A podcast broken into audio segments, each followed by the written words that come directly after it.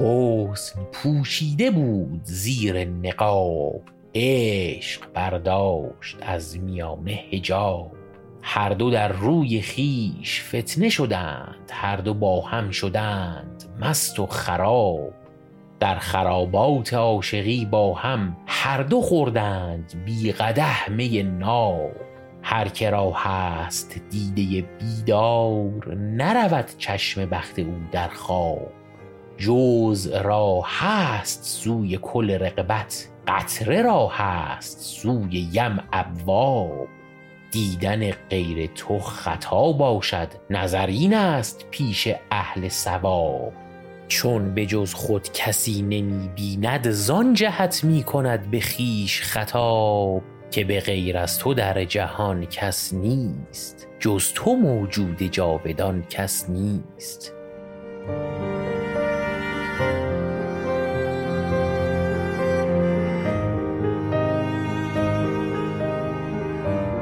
ای ز عکس رخت جهان روشن به خیال تو چشم جان روشن. گشته از رویت آفتاب خجل شده از نورت آسمان روشن. هست از پرتو جمال رخت از مکان تا بلامکان روشن. به زبان شرح عشق نتوان گفت که نمی گردد از بیان روشن.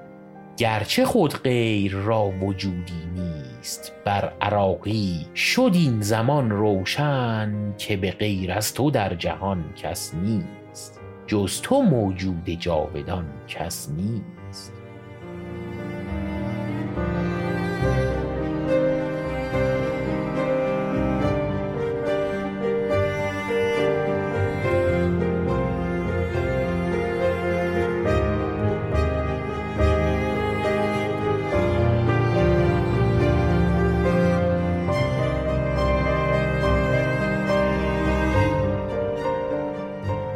شعر.